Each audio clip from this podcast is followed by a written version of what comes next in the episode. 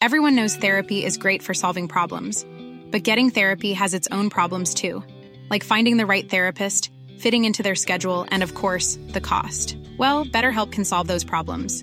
It's totally online and built around your schedule. It's surprisingly affordable too. Connect with a credentialed therapist by phone, video, or online chat, all from the comfort of your home. Visit betterhelp.com to learn more and save 10% on your first month. That's BetterHelp H E L P. Hey, I'm Ryan Reynolds. Recently, I asked Mint Mobile's legal team if big wireless companies are allowed to raise prices due to inflation. They said yes. And then when I asked if raising prices technically violates those onerous two year contracts, they said, What the f are you talking about, you insane Hollywood ass? So to recap, we're cutting the price of Mint Unlimited from $30 a month to just $15 a month. Give it a try at mintmobile.com slash switch. $45 upfront for three months plus taxes and fees. Promo rate for new customers for limited time. Unlimited more than 40 gigabytes per month. Slows. Full terms at mintmobile.com.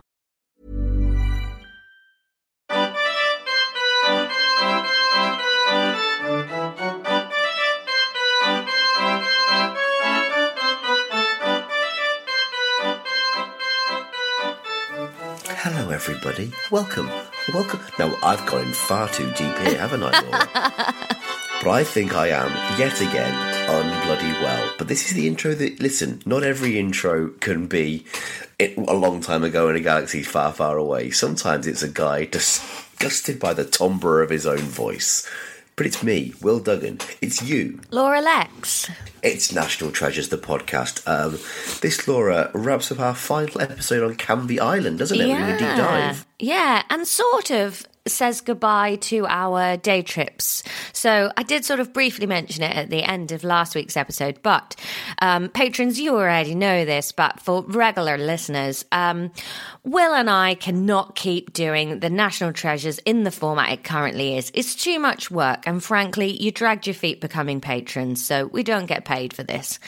Um, So the day trips are going to largely stop. We will be trying to go as often as possible um, and uh, putting those out on the Patreon as a hey, look, a day trip, fun. However, what we're going to be doing is years and years, which you'll have heard a few of every time we put one on the main feed, and the patrons know it very well.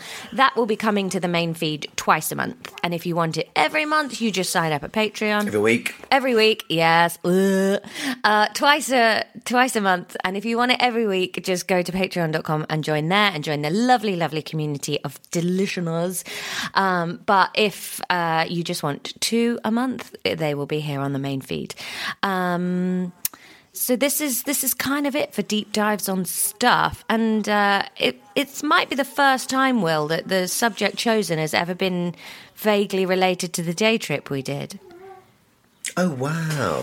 what a way to go out. We finally hit our stride, and we're like, anyway, enough of this. Yeah. So we went to Canvey Island, and then there is a chat with Esther Manito that lives in the ether somewhere.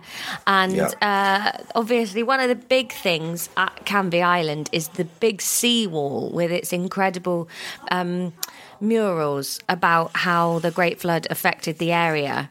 So, Badly. very badly. So, we're going to talk Yep. that through a little bit. And then there is some extra reading that I would very much recommend everybody does.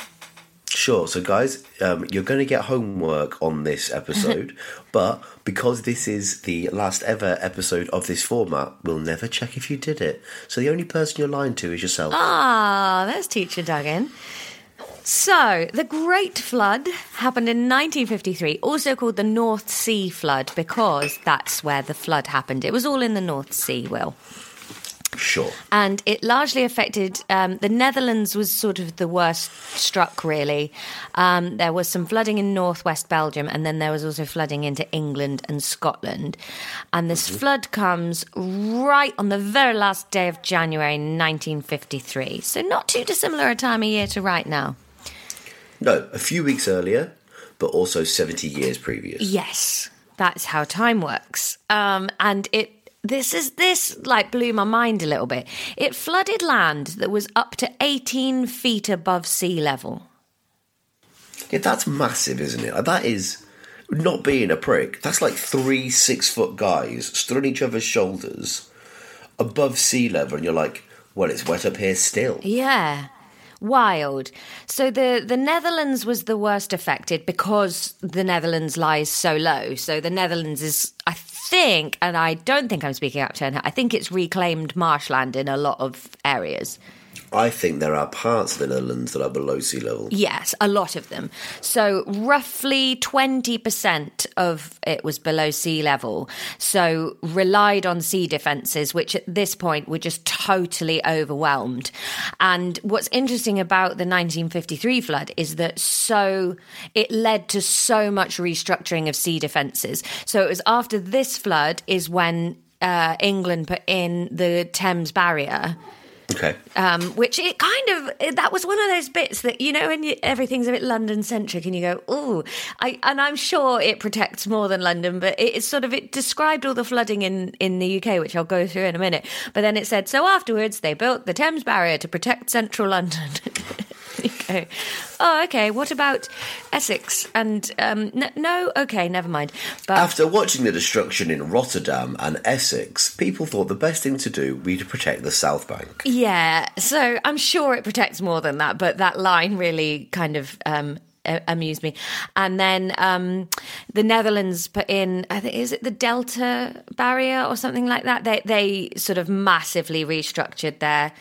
Um, uh, flood defences. Sure. So we'll quickly run through the death toll because I know it's not very chirpy. And with a subject like this, we are not the experts. So I don't want to dwell on the t- terrible sadness um, because we don't do it as skillfully as others do. Uh, so there were nearly 2,000 deaths recorded in the Netherlands, um, 1,836, and 70,000 evacuations. Um, in England, there were 307 people killed, 28 in Belgium, and 19 in Scotland. And then there were also 230 at sea deaths reported. Um, so it's a horrible story, which I've just not gone into because it's just tragedy, and that's not what we're here for. Um, with the Uh, with a sort of passenger ferry that was really one of the first things to go down in the high winds.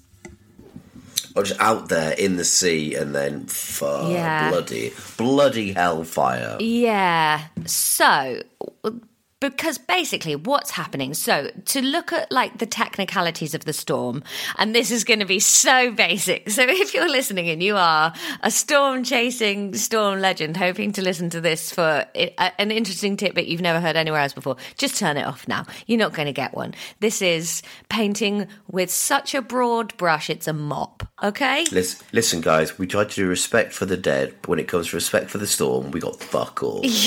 I've done my best.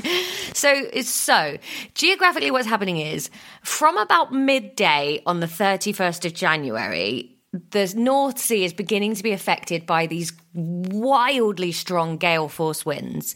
So you've got a lot of water that's being pushed up by these massive winds, kind of going up between Norway and Scotland Okay. in a in a northwesterly gale.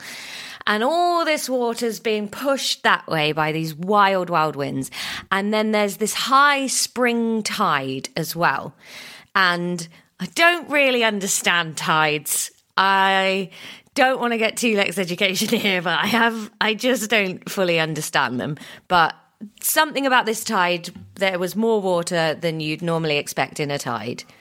Do you know, I was going to try and be like, here's my explanation, here- here's what I think tides are, but then suddenly, in my explanation, I can't explain more water, so I'm just going to No, go, yeah. thank you for letting me know. I uh, appreciate the information, and I'll be quiet and wait for the next time for me to talk. I have to assume somewhere else is having a very low tide, a low spring tide, because the North yeah, Sea's you- having a high. There can't be just more water, can there? It's the sea isn't like the sandpit at a nursery school, like where the teacher knows there's a little bit more in the cupboard if they really need it. no. the amount of water in the sea, you've got to assume, is roughly level. Yeah. Science with two idiots. So Hello. if there's more, it's like I've got seven pound coins. If I want more over here, I have to have less over here. Yeah. I, I can't be like, sure, but these seven, I've got eleven of them actually. is there's that only so? Is this tides? Who's a tidal expert? there's only so much sea.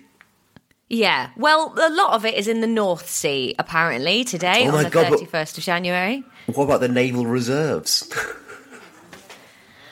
Oh, I did was- like it, actually. That was quite a good joke, though. Yeah, I think it was your delivery that put me off that one. I feel really You did. You did sort of like a, a comic, um, confused hand. Um, but here's the thing, Laura. You got to understand. My voice is gravelly because for some reason my chest has decided that I'm dying. I don't know if you can see this. I've got one eye glued shut. oh yeah, you have. It's such a gloomy morning. I hadn't noticed. You got conjunctivitis. No, I've got an eye infection. God, having kids sounds great. Well, it's not.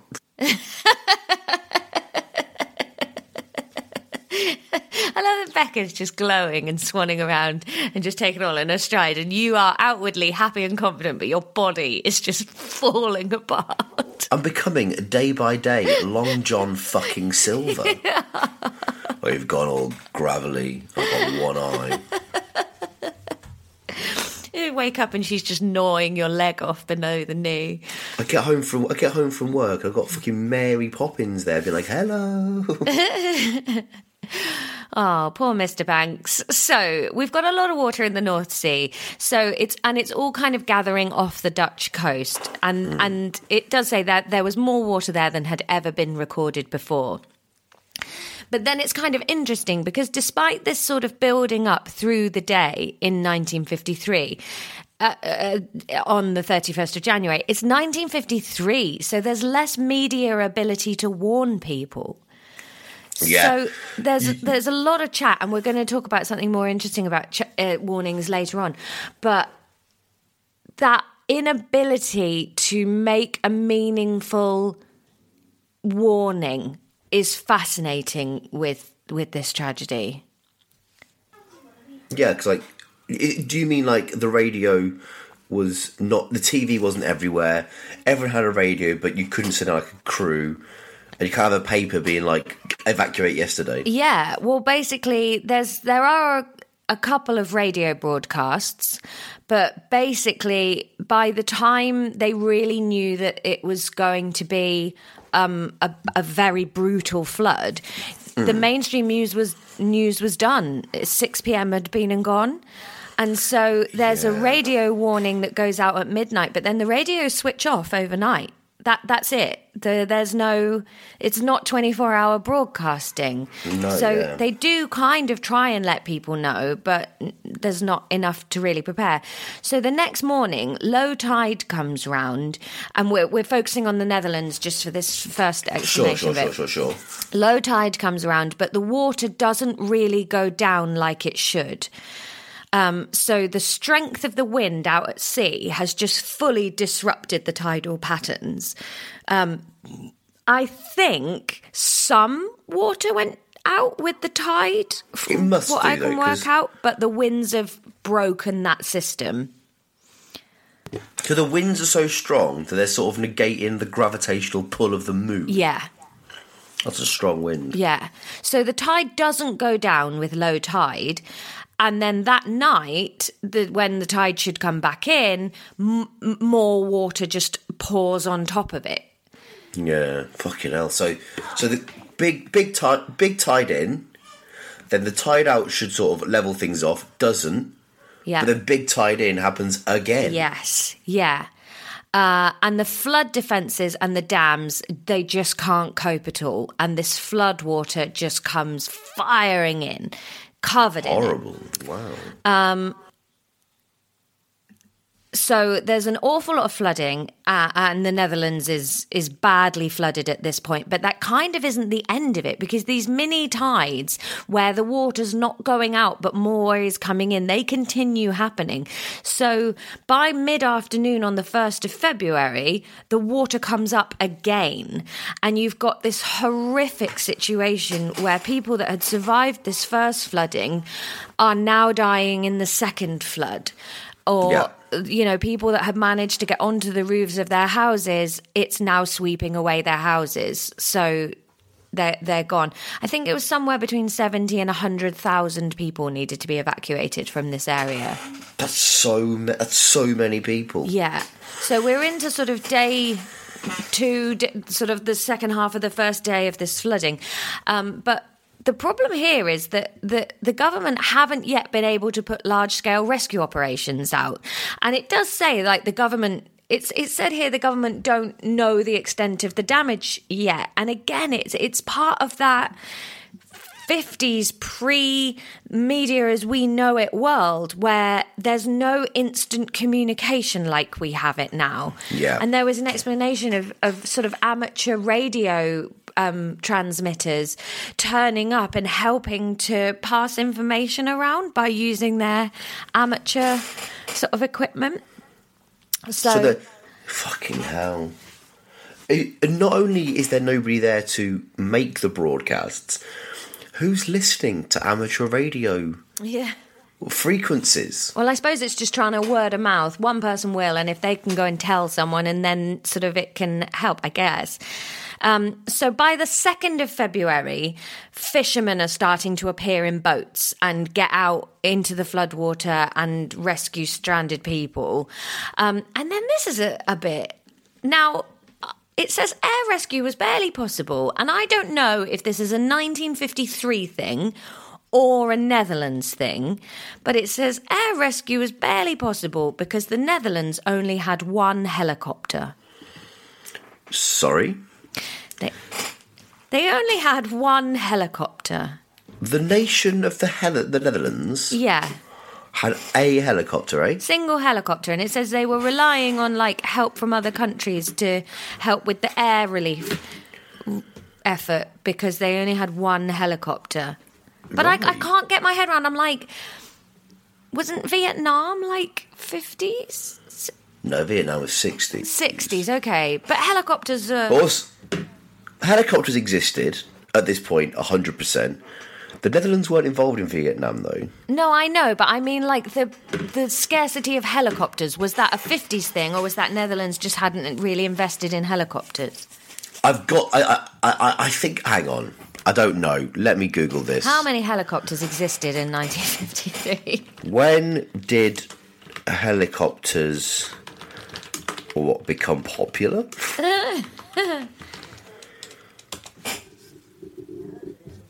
uh, when did helicopters come into common use? To, during World War Two. So in 1935, the Germans had the first practical use um, helicopter. Okay. So I think, you know, going, what's that, another 15, 20 years, um, yeah, maybe they just weren't that common. Yeah. So there's a lot of sea rescue basically is going on, and from the third onwards, a big rescue operation started to mobilise, and food and help was moved in. And it does say that, like, you know, this is such a horrific story, but the the international relief effort was huge for the countries affected by this storm, and there was an awful lot of money given to like the Red Cross and stuff like that, which is is nice to know that people aren't pricks, isn't it? 100%. Yeah. So that's kind of what was happening in the Netherlands. And then with Britain, obviously, it's the same storm. Um, but I think it kind of comes down the coast, the flooding, uh, as far as the UK is concerned. So Scotland was very badly affected, that uh, north east coast of Scotland, and then areas of East Anglia like Canvey, but also Felixstowe and Clacton. Um, and there was a bit here in Lincolnshire. Flooding came in.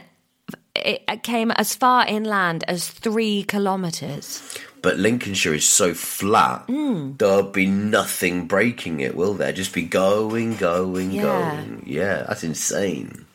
Yeah. And then what I thought we'd look at just so there's this website called canveyisland.org and I could have spent hours on it last night. I sort of I was reading for ages and I made a few notes and then I was like, man, this is one of those websites that is somebody's labor of love, I think, and it is phenomenal. So if if kind of if you have an interest in history and oral history, um Canvey Island org. I'm just going to check that I have got that right. I think that's right. Can yeah, canveyisland.org. Um, and then there's um, like a history section and lots of stuff about the flood. And I think a lot of these interviews were done by somebody called Janet Penn. Um, and it's basically got a collection of first-hand accounts of the flood. And there was way too many for me to kind of read you all of them, but they were were and are truly amazing. Like what a thing to have put together the people that made this website and did this project. And it's insane sitting there reading it. Is really really wonderful. So if any of this has like tickled your fancy for hearing more that's your extra reading. Go to canveyisland.org and just look at these accounts. They're amazing. So i've got um three that uh i i thought were quite sort of interesting. So first of all um there's this incredible account from someone called Mike Brown. And at the time of giving the account to Janet Penn, he's 80 years old. Um, and they did say in the comment section onwards, he has since passed away. So rest in peace, Mike. But he really goes into detail um, at some of the guilt at not having been able to warn people about what was happening. And he really talks about how and why like it's haunted him his entire life as to why more warnings weren't given because the flooding had been bad in like other bits of Essex and coming down that East Anglia coast. So why was there no warning system coming in? Because for all of the accounts of Canvey Island, there's people kind of waking up to like an aunt or an uncle or a grandpa going, "Oh, um, there's flooding happening," and then they're looking out the window going, "I don't think so," and then suddenly, bam, Wham! it, it's there.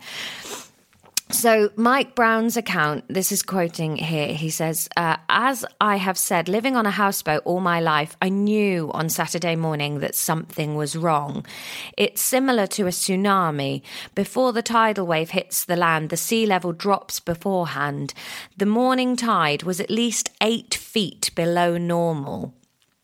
Because it's all just in this swell I guess, picking up, yeah. isn't it? Yeah. It did not even reach our houseboat, which should have floated with a draft of four foot six, and on a normal tide would have four foot of water below the keel.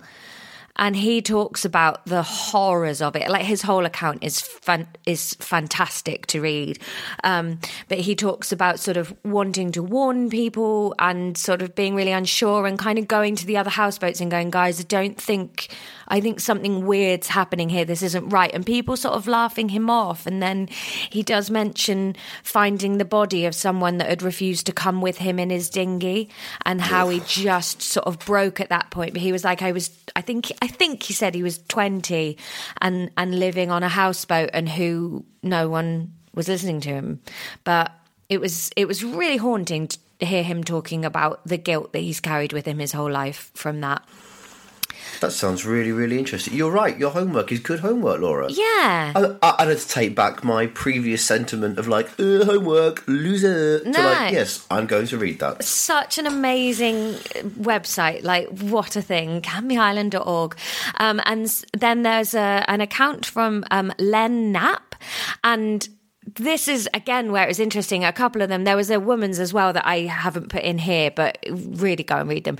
Um, You and hate women, don't you? Though, so that do. makes sense. That makes sense. Yeah. and and they talk about like what they were up to the night before and everybody's talking about how bright the moon was the night before and the winds so there's um i think it's in len knapp's like they were out at the social club the night before and he says there weren't many people there because excuse me. Because it was um so windy and cold um and we just had a drink and then and then in the woman's account she talks about her friend and her walking home after having been out that night um, and like laughing to each other about how strong the wind was and they were all being buffeted around with absolutely no idea what was coming the next day so uh, Len Knapp says, a Mr. Bob Stevens lost his daughter and her husband, but their baby, Linda, was found floating in her pram the next morning. They held a birthday party for Linda in our church in the November in gratitude for the saving of her life and wonderful help given by the flo- folks at our Benfleet church. The family gave us the small baptismal font of which we still use. That's nice. And I think when we were in Canvey, one of those murals was a silver cross pram with a baby in it floating in the water. I think it was. Yeah. I think you you are as ever, Laura, bang on the money. there. Oh, I love that you were giving me a compliment there, but your internet just completely screwed up through it. So it was uh, how wonderful. Um, Shall I say it again? I'll do no, it again. no, I liked it how it was. I don't want. I don't want an insincere one. That was what it was. As ever, Laura, a real piece of human shit. Yeah. Um, so there you go. And and then this one, now this is haunting. So this is from a guy called Graham Stevens, and he was a child at the point of the flooding. And he sort of talks about uh, it's 4 a.m and his great aunt or, or something or his aunt comes and knocks at the door and they're all going like come on we've got to get going. And then his mum's asking him to go round the house and take everything that's kept on the floor and put it up. So he's going through the shoe cupboard and the larder and just sort of getting everything up but k- kind of in that child way of going why? There's no water what what's the matter blah blah blah. And then he says i looked out of the door again and i could see the moon's reflection on the ground. And i thought that's a bit funny. Then the strangest sensation I'll always remember the lino turned cold and started to ripple and wobbled under my bare feet. I wasn't frightened, just slightly worried as I found myself ankle deep in freezing water. Oh yeah, you'd just be slightly worried, wouldn't you? Like, no water, moon on the ground, the lino's gone cold. Ah, I'm standing in water, but I'm not worried. I'm just concerned. Isn't that the most chilling description, though? Just the lino goes cold and started to ripple and wobble under my bare feet. Yeah. What's this guy do for a living? Is he a writer? I don't know. I don't maybe know. it's Ste- maybe it's Stephen King, it's not. It's Graham Stevens. but maybe Stephen King is a, a nom de plume. Maybe. I'd have thought it'd be quite a big story if Stephen King was writing about, and also I think he'd write less about Maine and more about Canvey Island. Do you know what, Laura? On second thought, I don't think it's Stephen King. I think you're right now. I think you were wrong before, but now I think you're right. Maybe it's Lee Child who writes the Jack Reacher books. Why can't it just be Graham Stevens and some people are good at saying stuff and they don't have to be writing thrillers or horror? Stephen King's horror, really, isn't he? Sorry, are you claiming that not everybody has to be a thriller or horror writer? Um, well, look, if you're in a W.H. Smith, y yes, everybody has to be. There's no other type of fiction at the moment. But, you know, if you're out in the wild, have you ever written a thriller or a horror book? I suppose, yes, some people have to be greengrocers, don't they? Yeah. I don't know if they do anymore, actually. I think we just need Tesco and that's it. Some people have to work for Amazon. There we go. We gotta have someone to piss in a bottle, or how will we get stuff in 24 hours? Um, so there you go, Will. Flooding used to scare the shit out of me when I was little, because where I grew up, my, um, my little road that my parents live on, that used to flood constantly, and I'd get terrified. And I remember once, like, the flooding being so bad that we had to go to school on a tractor because we couldn't get through it. Um, so these, I don't know, they really, I found it very, very moving being on the canveyisland.org website. It was, I think it's an incredible piece of work putting all those stories together and just what a, what an intensely terrifying thing to have happened. I'm going to add nothing more other than I completely agree. I was going to make a little joke, and I thought, no, that would really minimise the thing you've just said. So, do you know what? Yes. Yeah. So we're going to leave the regular listeners here now and go and tell the patrons some amazing stories from the Great Flood of 1953. If you'd like to become a patron, come along to patreon.com forward slash national treasures. And then from now on, you will be getting an episode every week, a years and years, where we do a deep dive on a year. You'll also get access to the back catalogue of two years of years and years content. Uh, and if you don't decide to join us there, then we will see you twice a month from now on with two different years per month. We will, and we look forward to it, Laura. Hooray, we do! Goodbye. Goodbye.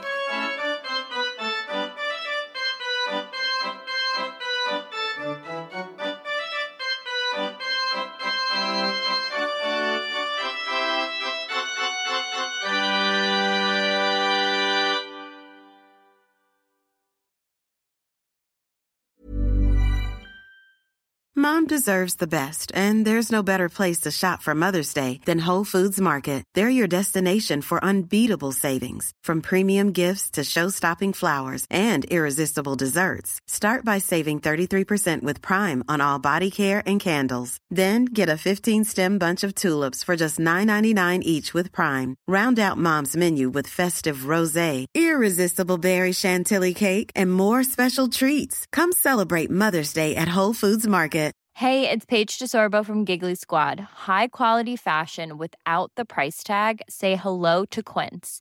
I'm snagging high-end essentials like cozy cashmere sweaters, sleek leather jackets, fine jewelry, and so much more. With Quince being 50 to 80% less than similar brands. And they partner with factories that prioritize safe, ethical, and responsible manufacturing. I love that. Luxury quality within reach. Go to quince.com slash style to get free shipping and 365 day returns on your next order. Quince.com slash style.